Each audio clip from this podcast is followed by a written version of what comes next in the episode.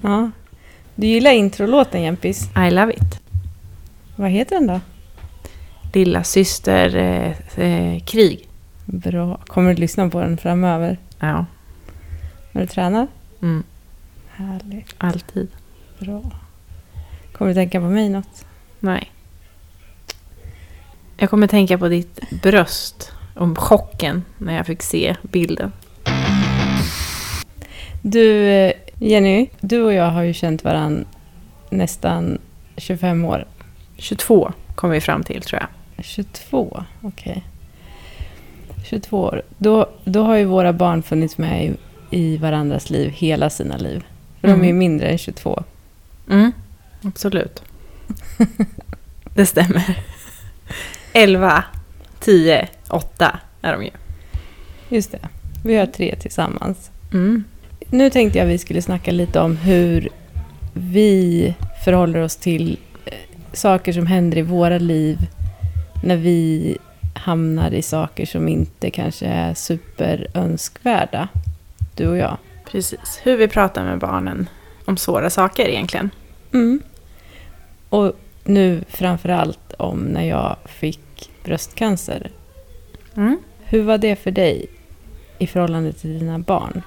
Jag fick reda på det när jag var på mitt arbete. Jag visste att du skulle iväg på det här läkarbesöket. Och eh, när jag skulle gå på lunch så hade du skrivit... Dels hade du ringt till mig och sen hade du skrivit, kan du prata? Och då fick jag kalla kårar och förstod direkt vad det handlade om. Så då gick jag ju ut och ringde till dig direkt. Så pratade vi en kort stund. Just det. Eh, det var ju såklart jobbigt och tårarna rann och sen skulle jag in och jobba så jag försökte trycka det åt sidan ett tag. Eh, sen efter jobbet så åkte jag och hämtade mina barn på skolan och så fort de kom in i bilen så valde jag att berätta. Va, var det någonting som du behövde fundera över? Nej, det var helt... Det var det som hade hänt under dagen och som figurerade i mitt huvud, mina tankar. Och jag kände att, nu måste jag säga till barnen direkt. Men jag tror att det var för det påverkade ju mig så mycket också. Jag ville ju ringa till dig och jag ville ju... Det känns helt naturligt för mig att berätta för dem på en gång. Mm. Och deras första fråga var, kommer hon dö? Deras andra fråga var, kommer hon tappa håret? Och på första frågan svarade jag... Jag vet inte, jag tror inte det. Och på andra frågan svarar jag ja. Just det. Det verkar som att barn förknippar cancer med död och hårförlust. Ja, jag tror att speciellt hårförlust, för det, det kan jag relatera till själv. Att när man tänker på en som är cancersjuk så tänker man ju på en blek, skallig person. Mm, just det. Men... Om vi tänker mer på det här med barnen och liksom deras hur, hur man pratar med barnen om saker som är svåra. Vi har ju en teori kring det där, du och jag. Mm. Vi tänker lika. Just det, vi tänker lika där. Vi tänker att våra barn behöver få vara med i det som händer runt omkring. Mm. Både när det är roligt och tråkigt och sorgligt och svårt och läskigt och oroligt. Mm. Jag tror att det är viktigt att berätta så ärligt som man kan för dem direkt. För att de inte ska gå runt där man tänker och vara oroliga. Och... Just det, och skapa sig fantasibilder kanske av det som är läskigt. Ja, men precis. Gå och fundera på eller känna att det är någonting i luften. Det är någonting som mamma är orolig för, som de pratar om. Hon ringer till någon. Men jag vet inte vad det handlar om. Så tror jag att de tänker om de inte vet. Mm.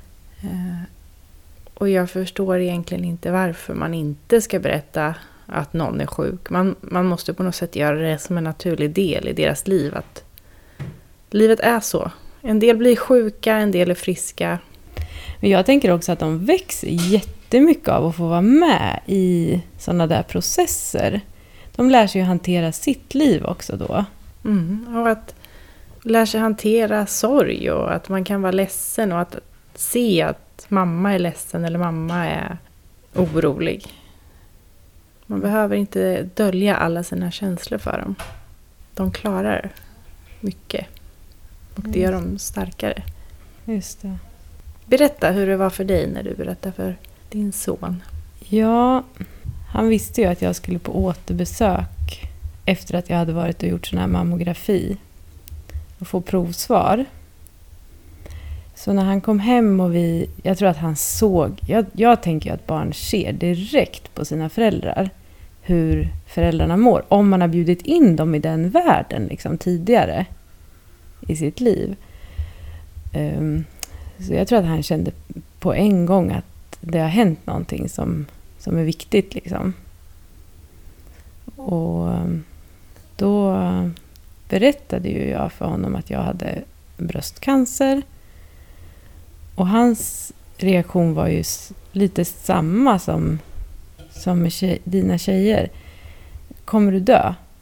Och jag, jag, jag förhöll mig likadant som du. Jag, det vet, det, in, jag tror inte det. In, inte nu. In, inte precis. Av det här. Kanske. Fast samtidigt visste jag inte själv. Jag var helt i chock själv. Det är jättesvårt att förhålla sig till sina egna barn. Och andras barn också när man är superorolig själv. Ja, men och då, då förklarar vi också att eh, jag kommer bli jättesjuk. Att de, läkarna har sagt att de tänker bota mig. Eller det var så jag hade uppfattat det. Och att jag under tiden kommer vara jätte, jättesjuk. Vad var hans följdreaktion eller följdfråga på det då? Alltså vet du, nu när vi pratar om det så kommer jag knappt ihåg det, känner jag. Det gick liksom också... Det går ju runt för barn. Alltså, så händer det någonting nytt kring någonting. Man stannar upp och pratar om det här en stund. Och sen pågår deras liv samtidigt. Och sen kommer det tillbaka senare.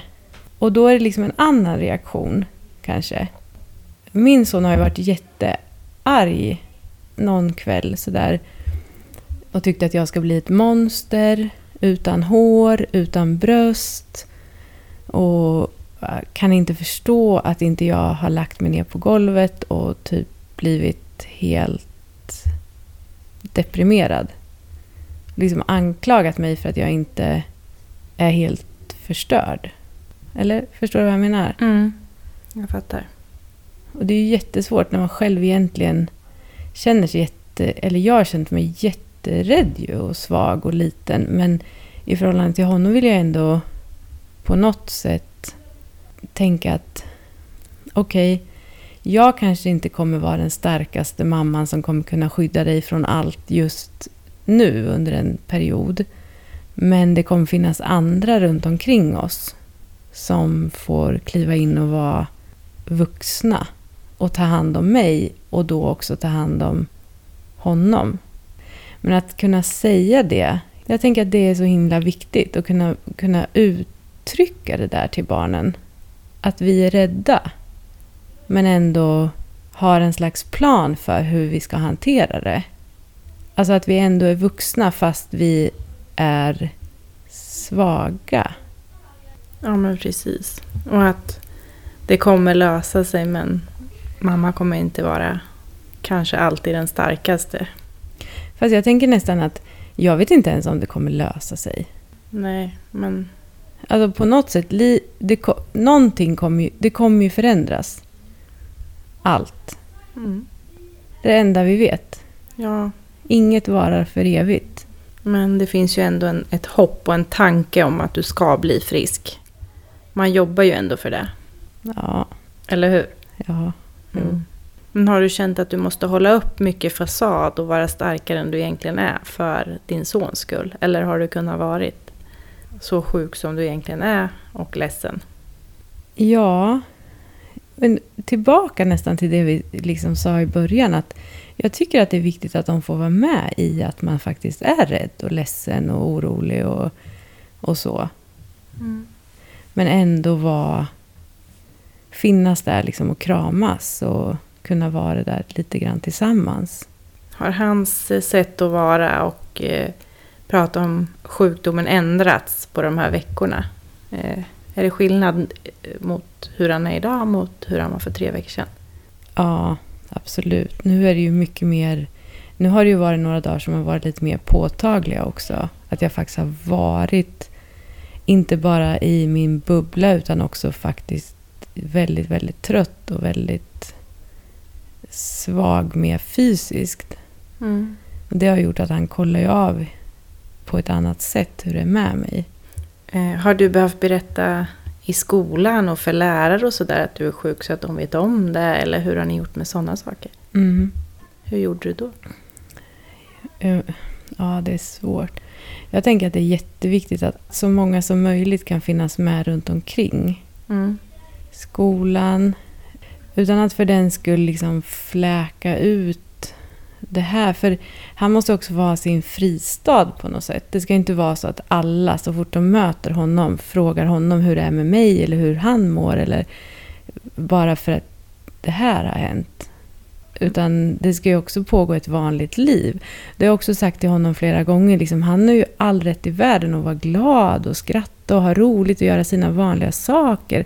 Träna och spela och leka och allt normalt liv ska ju pågå samtidigt. Eller ska, men kan pågå samtidigt. Det finns inget rätt och fel i när man vill vara glad eller ledsen. Nej, det finns ingenting som säger att han måste gå runt och sörja och vara ledsen hela tiden som du är sjuk. Utan... Nej, nej, nej precis. precis. Jag tycker det är jätteviktigt. Och så är det väl för alla runt omkring anhöriga och, och så vidare. Mm. Tänker jag. Mm. Men skickar du ett mejl eller ringde du lärare eller hur, hur gör man? Eller hur gjorde du?